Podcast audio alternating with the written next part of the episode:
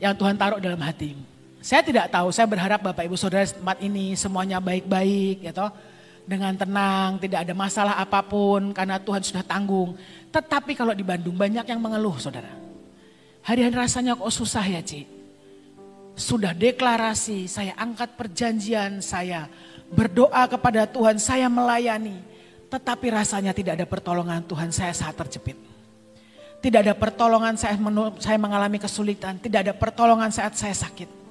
Kenapa Tuhan izinkan penyakit menggerogoti tubuh saya?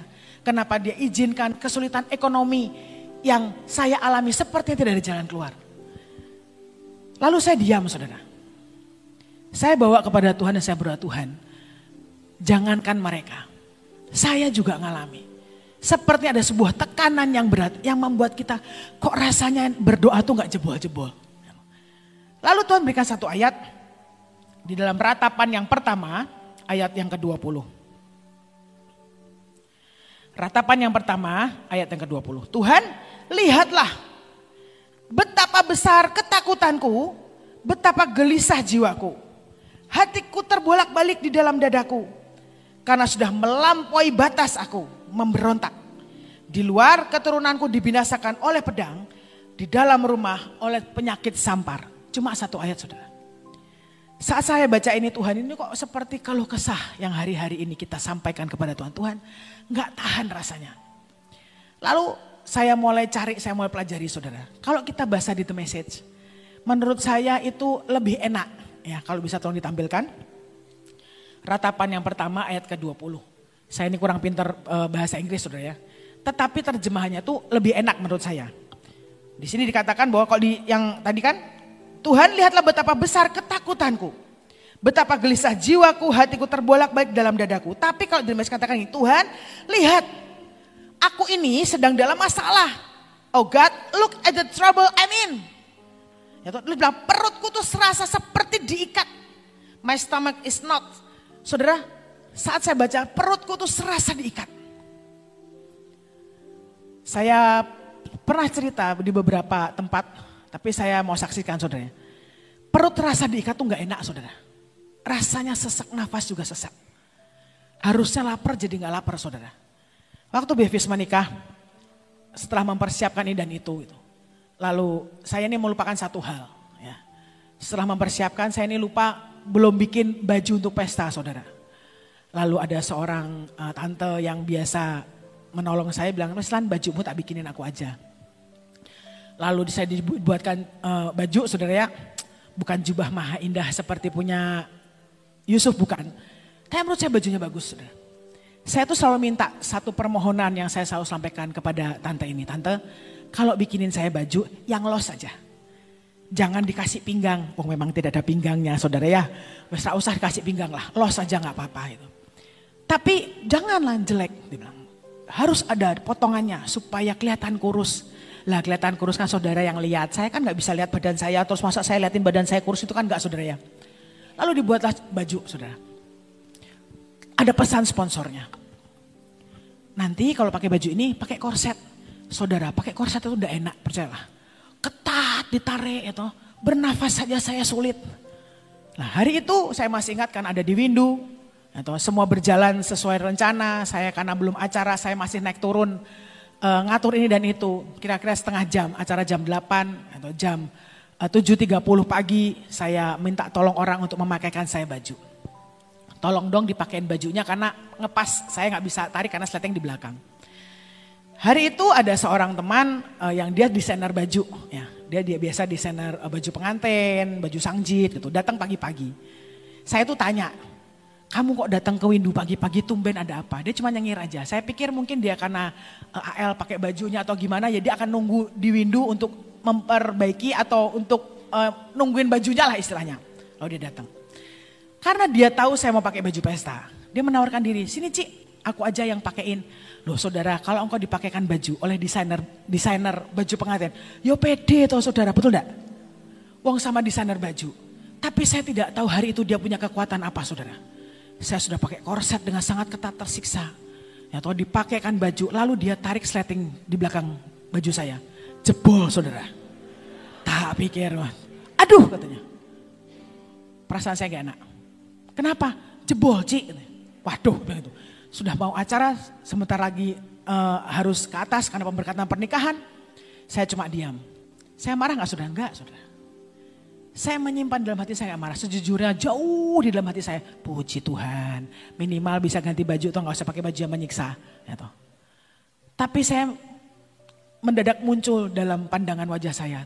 Tante yang membuatkan baju bersusah payah. Nggak tega saya. Saya tanya, jadi bagaimana? Ini bisa Cik. Ini bisa katanya. Ya wes lah, karena dia perancang busana, saya percaya dia bisa. Lalu tiba-tiba dia berkata, bisa Cik diganti sletingnya sebentar kok. Ya udah, sletingnya ada. Ya ndak ada, ya jangan ngasih usul. Oh nggak ada sletingnya kok mau diganti, mau jahit pakai apa saudara ya. Terus eh, nggak tahu bagaimana lah, nggak ngerti pokoknya. Dia bilang, wis pakai aja. Akhirnya dia pakai, saya nggak ngerti. Bayangan saya saudara ya, apa dipakai terus peniti semua di belakangnya gitu saya nggak tahu itu. Tiba-tiba udah Cik, tak jahit aja. Nah saudara tahu, itu baju yang bagus di badan saya itu katanya. Dijahit mati saudara. Atau itu sepanjang saya nanya lo, iki jebol apa enggak? Enggak bakal Ci katanya. Pokoknya jamin enggak bakal jebol. Ya wes. Biasakan kalau duduk kan prok gitu aja saudara. Saya tuh duduk hati-hati saudara. Supaya saya takut yang jahitannya jebol. Karena saya nggak punya serap, saya cuma punya satu. Tapi saudara engkau tertawa. Gitu. Sekarang saya bisa mentertawakan diri saya. Tetapi Tuhan ngomong, lihat bajumu jebol. Tapi Tuhan sudah sediakan satu orang untuk menolong saya memperbaikinya. Betul nggak saudara? Nah kita ini loh sering kali Tuhan izinkan banyak perkara terjadi dalam hidupmu. Engkau sudah panik sekarang bayangkan saya nggak tanya bapak-bapak itu karena buat saya kalau bapak-bapak itu gampang. Tapi kalau seandainya ibu-ibu, adik-adik semuanya di sini yang perempuan. Seandainya kau punya posisi seperti saya. Udah jamnya, baju jebol ditarik, marah nggak saudara? Marah pasti. Panik, langsung cepat berpikir harus gimana, harus begini, betul nggak? Tapi kami terlatih. Diam. Tanya Tuhan. Saya percaya Tuhan akan menyediakan jalan keluar entah bagaimana caranya. Tapi menurut saya hari itu dia sediakan satu orang untuk menolong saya. Meskipun untuk menjahit mati sepanjang hari saudara. Ci nanti kalau resepsi apa ganti baju. Boro-boro ganti baju dibuka aja nggak bisa kok saudara. Gitu. Ujungnya sore baju dibuka harus digunting. Tuh. Tapi bahkan tidak ada yang menyadari. Tapi sering kali proses Tuhan dalam hidup kita ketat. Seringkali yang Tuhan izinkan terjadi dalam hidup kita ketat. Tapi yang Tuhan bilang, hei, engkau tuh pakai aku kasih engkau jubah yang ketat, aku kasih engkau proses untuk seperti hidupmu ketat supaya engkau cantik. Tapi sering kali cantik di mata Tuhan menyiksa buat kita. Betul gak saudara? Tuhan bilang bagus tuh bajunya, jubahnya pas badan. Iya Tuhan yang membuat kelihatan cantik itu engkau. Aku sesek napas Tuhan. Duduk tidak enak, makan juga lapar tapi rasanya perutnya kenyang. Kan dipeletet gitu saudara ya. Bernafas susah. Jalan juga susah, duduk apalagi. Tapi itu yang kita alami. Yang Tuhan katakan saat saudara punya anak. Kalau tiba-tiba ada satu sesuatu yang bahaya dengan anakmu. Engkau akan pegang anakmu atau enggak? Dia akan pegang. Justru saat engkau merasa longgar, engkau harus hati-hati. Kenapa? Karena itulah waktunya Tuhan membiarkan kita berjalan dengan iman kita. Tetapi saat engkau rasa hidupmu ketat, dia sedang pegang hidup kita. Betul gak saudara? Ceritanya Bevis lagi aja. Ini tuh anaknya apa namanya dari kecil tuh kalau jalan saudara ya, nggak pernah bisa tenang lurus gitu nggak pernah. Nanti kan ke kiri, ke kanan, ke kiri, ke kanan. Nanti tuh tangan tuh nggak bisa diam saudara. Kalau jalan apa aja dipegang pokoknya. Apa wae pokoknya. Saya itu paling takut kalau ajak dia pergi ke mall dan dekat barang pecah belah. Jadi kalau dia jalan ke tempat pakaian gitu, dia akan jalan di lorong. Semua baju dipegangin, kiri kanan tangannya memegang. Saya ya heran, saya nggak tahu apa dia mau merasakan baju atau saya nggak ngerti saudara. Sekarang bayangkan kalau dia berjalan, ya toh, di kiri kanan barang pecah belah yang gampang jatuh dan pecah. Otomatis saya pegang dia dengan cepat. Kenapa? Bukan bahayanya untuk dia, bahaya buat saya. Pecah kan bayar saya, saudara. Ya Lalu saya pegang dia. Tuhan juga sama. Dia akan bebaskan kita berjalan saat dia dia lihat aman sekeliling kita. Tetapi dia akan pegang kita erat. Kalau dia lihat kita dalam bahaya, betul nggak?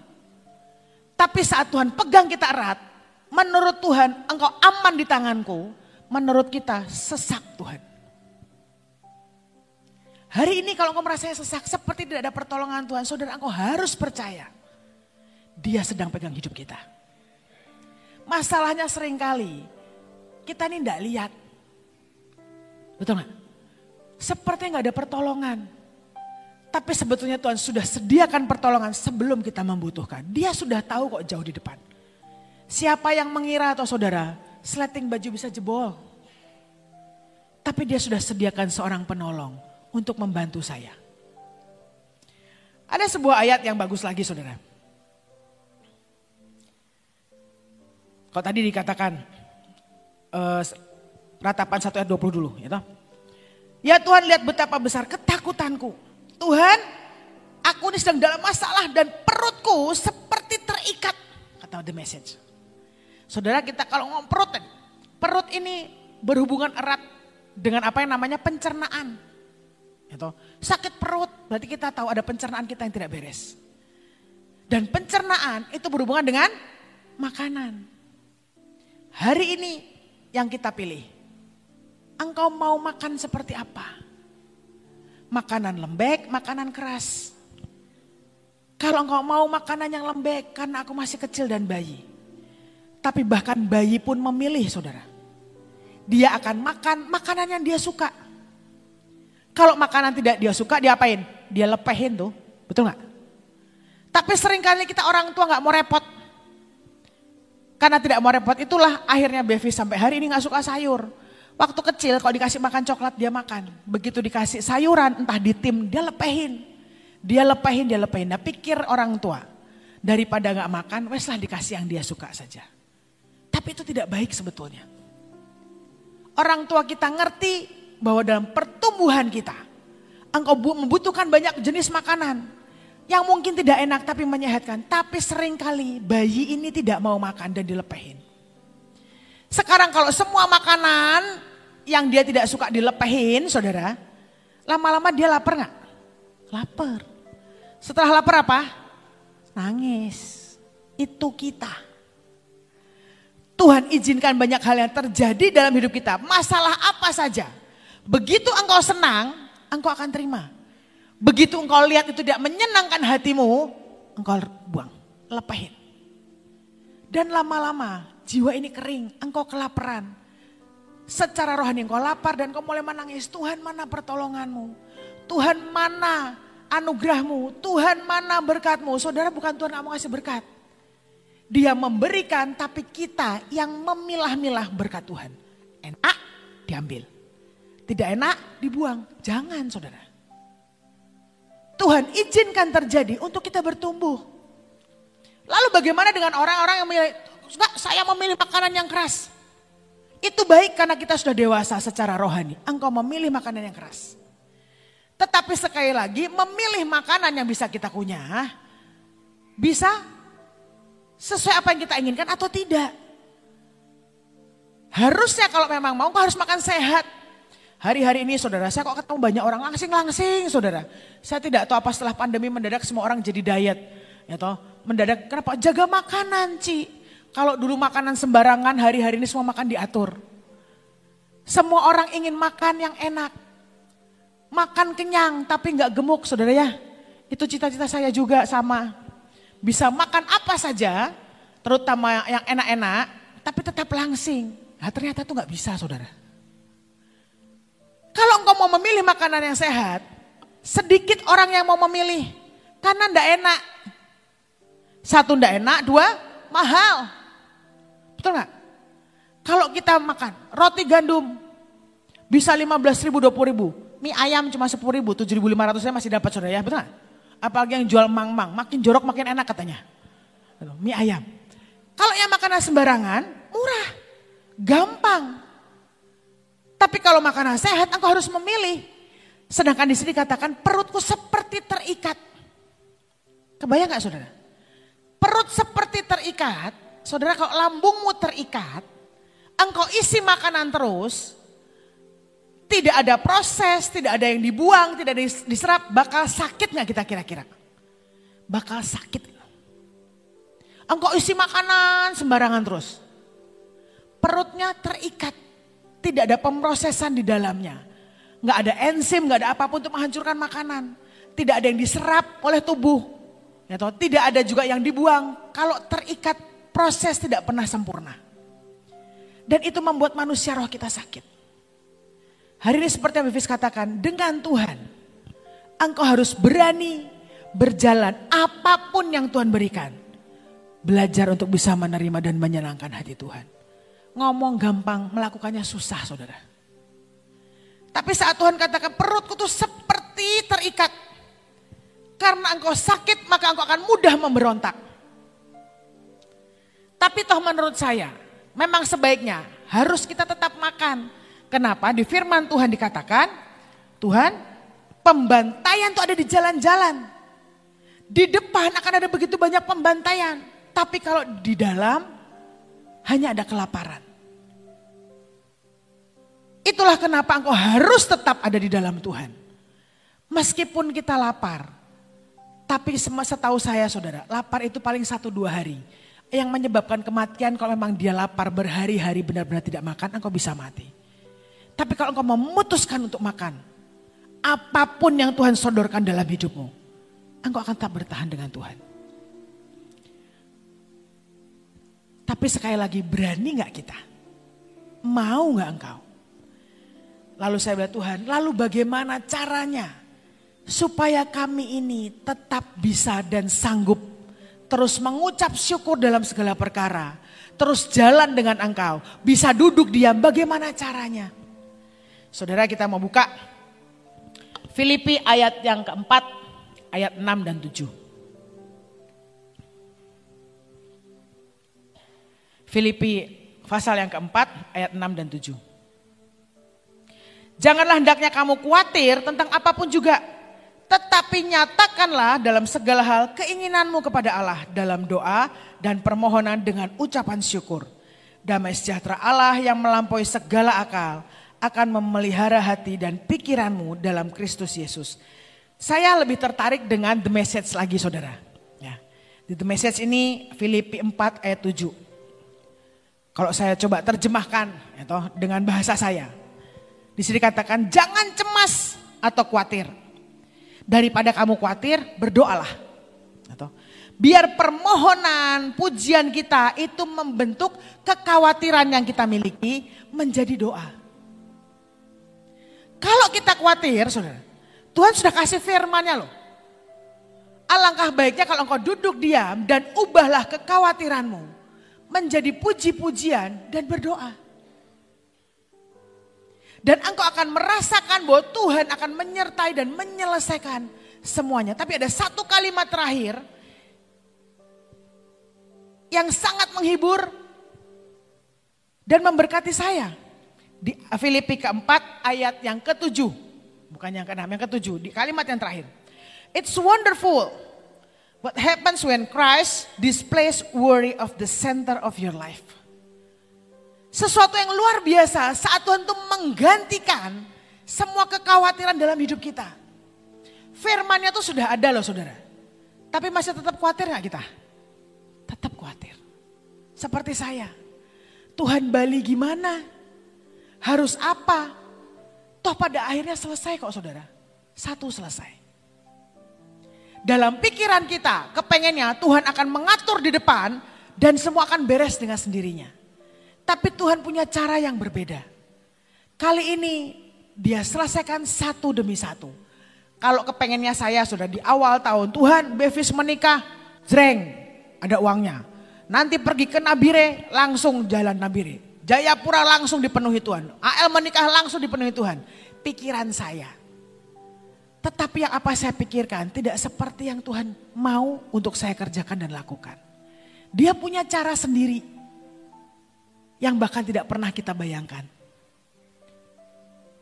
Saudara waktu Bevis menikah, waktu AL menikah itu saya lebih ringan.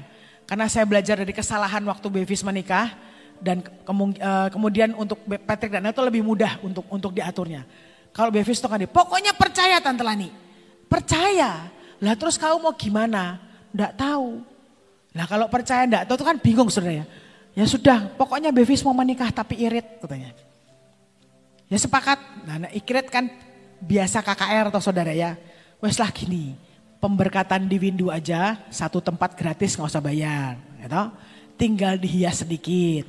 Sudah ada sudah ada apa namanya hiasan beberapa. Dia usul. Kalau gitu ditambah Tante Lani. Tambah apa? Tambah backdrop aja. Nang, ini bukan KKR. Itu pernikahan kok kasih backdrop. Lalu saya pikir lah kalau kasih backdrop sekalian saudara ya.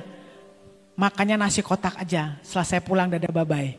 Itu irit nggak usah bayar. Tapi bukan seperti itu.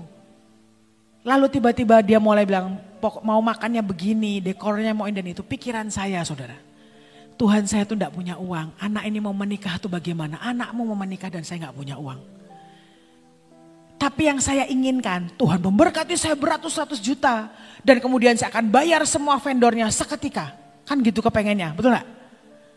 Tapi Tuhan punya seribu satu macam cara. Dan cara yang dia berikan tidak seperti itu. Tapi tiba-tiba mulai berdatangan. Tanya, Ci, souvenirnya sudah ada atau belum? Belum. Sudah souvenirnya saya aja, Ci. Pokoknya nanti souvenir, pokoknya kamu tahu beres. Saya yang bungkus, saya yang atur semuanya. Satu selesai. Lalu tiba-tiba soal dekor, wes pokoknya kamu tahu beres. Kamu bayar seperlimanya aja. Ya di diskon banyak hal. Ya saya cuma bayar sedikit saudara. Makanan juga sama.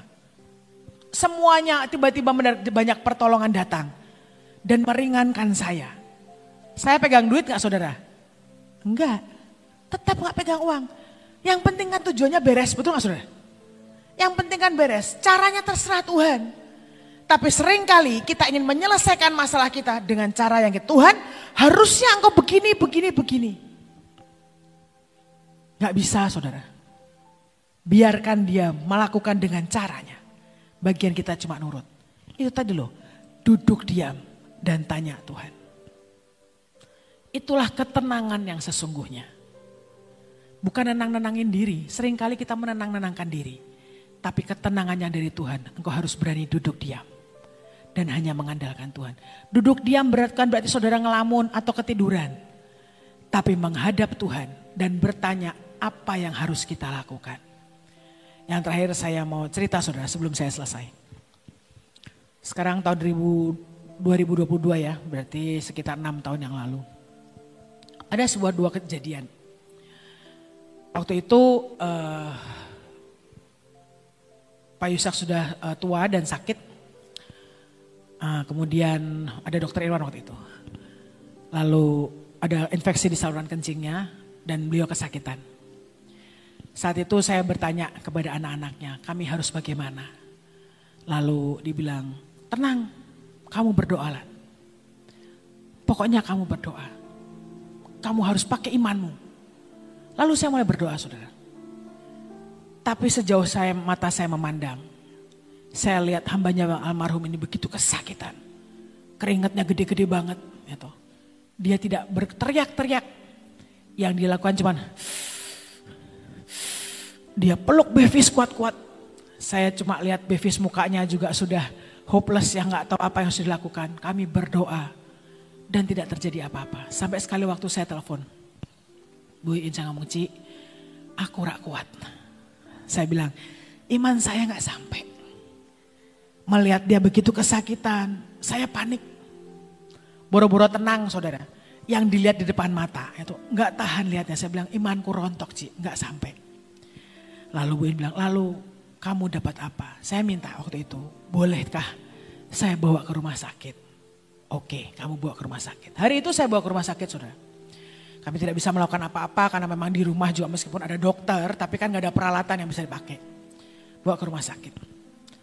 Beberapa hari yang nunggu masih tetap banyak, bergantian. Hari itu anak-anak tetap pelayanan, pergi ke daerah Banyuwangi atau mana saya lupa. Setelah sekian hari yang masih ketinggalan cuma tinggal saya, kemudian kayaknya waktu itu dokter Iwan pulang deh, sempat pulang gitu. Uh, bukan maksudnya pulang ke Jakarta saudara, agak sensitif dengan kata-kata pulang kita tuh. Ya. ya kemudian uh, hanya tinggal saya, Kak Selfie sama Kaleb. Lalu hari itu uh, saya sedang di bawah dan karena harus setelah beberapa hari rumah sakit kan harus dibayar. Saya melakukan pembayaran, Bu In ada di luar kota, Pak Daniel juga sama, itu Pak Samuel juga sama. Pokoknya nggak ada, tidak ada orang di Bandung stay hari hari itu. Lalu saya saya saya, saya turun ke bawah. Kaleb tuh telepon, Cici, waktu itu dia belum panggil saya mami, masih panggil saya Ci. Ci, engkong drop, engkong drop. Saya tinggal pembayaran, saya bilang nanti saya bayar lagi, saya lari ke atas. Waktu saya buka saudara, saya tuh lihat di atas Pak Yusak itu sudah ada perawat sudah mompa jantung. Sudah banyak alat di kiri dan kanan. Panik gak? Panik. Setelah yang saya lihat, tenangnya lupa. Firman Tuhannya lupa. Nah, saya panik. Semua dipompa dan saya saat itu saya lihat wajahnya sudah putih dan matanya sudah balik. Sudah ya, sudah tinggal putihnya aja. Saya langsung lari ke dalam. Saya berteriak karena saya panik. Untung saya teriaknya benar saudara. Dalam nama Yesus. Saya bilang, semua roh maut minggir dalam nama Yesus. Lalu saya panggil, Pak, kalau hari ini bukan waktunya papa pulang dan bukan Tuhan yang jemput, tidak boleh pulang dalam nama Yesus. Betul kan saudara ya? Lalu tiba-tiba dalam sekejap balik dia melek. Terus lirik saya, Pie, situ dijemput apa ora? Dia tanya saudara ya, jadi dijemput apa enggak? Saya tuh deprok, enggak jadi pak, saya bilang, lemas rasanya. Tapi hidup saya, maksud Saudara, engkau yang di, engkau isi dalam hidupmu itu menentukan engkau tenang atau enggak. Tapi kalaupun engkau tidak tenang, minimal firman Tuhan yang keluar. Seandainya saya waktu itu tidak dengan Tuhan, saya mungkin kita saya dengan membaca firman Tuhan, begitu panik saya teriak lain, tolong, tolong kan aneh saudara, betul gak? Ribut karena PDW. Tapi hari itu saya tahu bahwa ada sebuah nama yang ajaib. Dan saya teriakkan dalam nama Yesus. Lalu tiba-tiba sadar. Terus mau ngomongnya apa? Ngeleh, jaluk mangan. Lalu makan seperti tidak terjadi apa-apa. Alat dicopotin dari badannya, susternya turun. Saya tanya bagaimana? Gak apa-apa bu. Oke. Lalu kami beri hambanya dimakan. Tapi setelah itu mulai merem terus. Lalu sekali waktu uh, Bu In datang dan tanya. Coba nih papa ditanya, yuk kita tanya. Pah, masih mau gini atau pulang? Dia diem. Mau pulang pak, dia mangkut. Mau pulang dari rumah sakit, apa mau pulang dari rumah? Dia diem, saudara. Saat kita tanya, mau pulang dari rumah pak? Dia mangkut, saudara. Oke, kata Cici, kamu urus nih. Lalu saya urus, saudara. Waktu saya bilang dokternya bahwa ini mau dibawa pulang saja. Lalu dokternya bilang, saya kami tidak bertanggung jawab. Ibu harus tanda tangan. Ya wes saya tanda tangan pokoknya. Lalu kami bawa pulang. Enggak lama sih. Di rumah juga mungkin sekitar berapa ya? Dua minggu mungkin ya dok ya? Cuma sekitar dua minggu lah. Hari itu di Semarang ada acara Higher Than Ever, saudara ya. Lalu dia masih bilang ke Semarang. Sejujurnya secara manusia saudara, nggak mungkin ke Semarang. Sudah pakai oksigen, ya toh. Badan sudah melemah dan perjalanan juga lumayan. Saya ingat saya nggak ada tol deh zaman itu belum beroperasi. Tahun berapa itu ya? Lalu saya minta izin saya mikir nih, ya toh, langsung berpikir secara manusia nggak pakai tanya Tuhan karena saya lihat oh ke Semarang, Pak Yusuf mau ke Semarang. Saya mikir apa pakai ambulans atau pakai helikopter rumah sakit itu digotong sampai sana udah mikir segala rupa. Tapi ternyata Tuhan ngomong dengan anak-anaknya tidak boleh dibawa ke Semarang. Lalu sekali lagi saya ngomong Pak, tidak bisa ke Semarang. Saudara, saya ini hamba yang baik, memuji diri sendiri. Saya nggak pernah dimarahin saudara. Dalam sepanjang saya melayani hambanya tidak pernah dimarahin. Semuanya beres. Tapi hari-hari terakhir saya tuh dipelototin aja. Ya toh. Setelah nggak jadi pulang karena saya bilang kalau dalam nama Yesus nggak pulang dia hidup kembali. Lalu ke Semarang begitu saya bilang nggak bisa dia lalu semelirik saya dengan mata yang sangat tajam. Saya ngomong kan bukan saya pak, pak yang yang nggak boleh pergi, yang nggak boleh kan anak-anaknya, yang nggak boleh kan cici sama koden. Kalau misalnya buat saya mau mau pergi nggak apa-apa itu, ya sudah. Akhirnya streaming sudah. Hari itu saya masih ingat, Biasanya kalau ke Semarang kita akan pulang hari sebelumnya.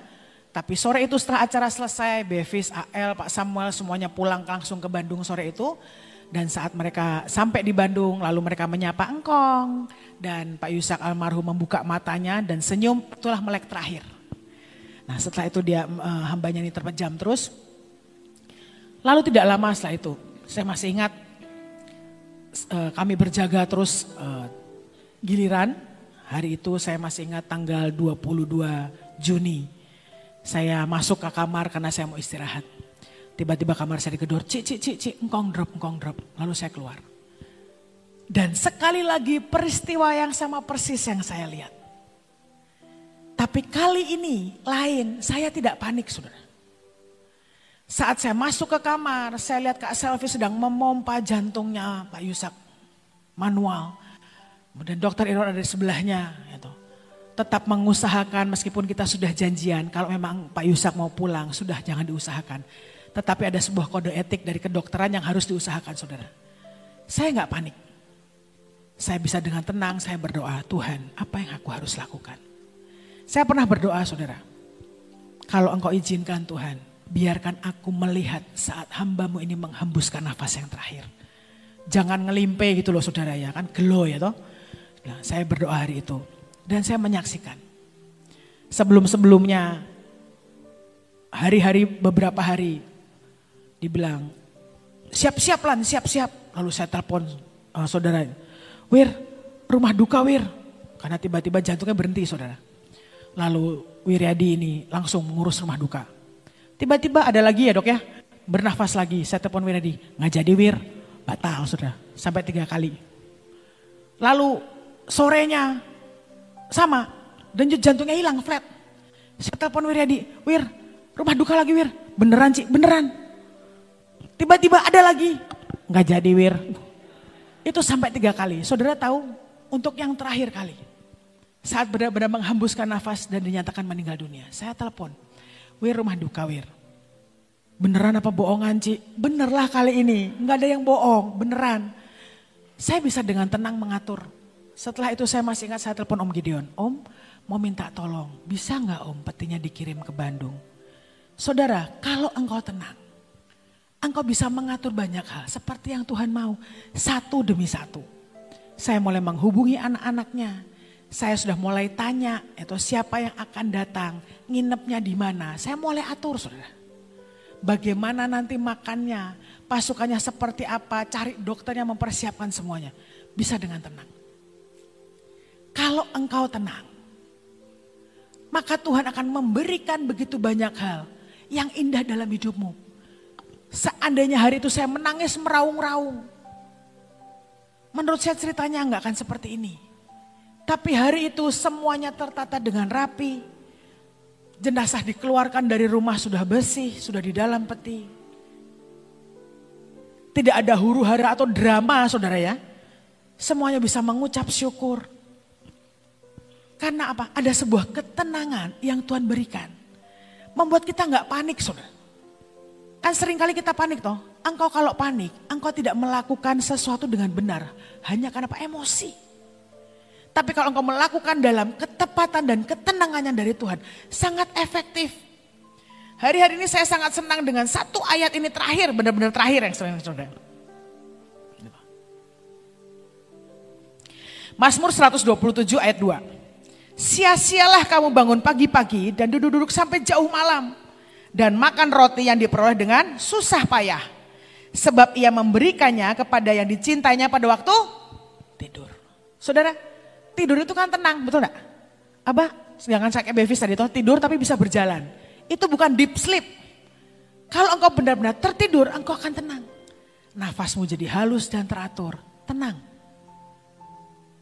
Kalau kita tidur, maka fungsi otak minimal. Engkau perlu menidurkan jiwamu nih supaya nggak berontak. Kalau kita ini tenang, kalau kita ini maksud tidak gerusa-gerusu sudah jiwamu tenang, firman Tuhan, dia akan memberikan apa pun kepada dicintainya saat kita tenang.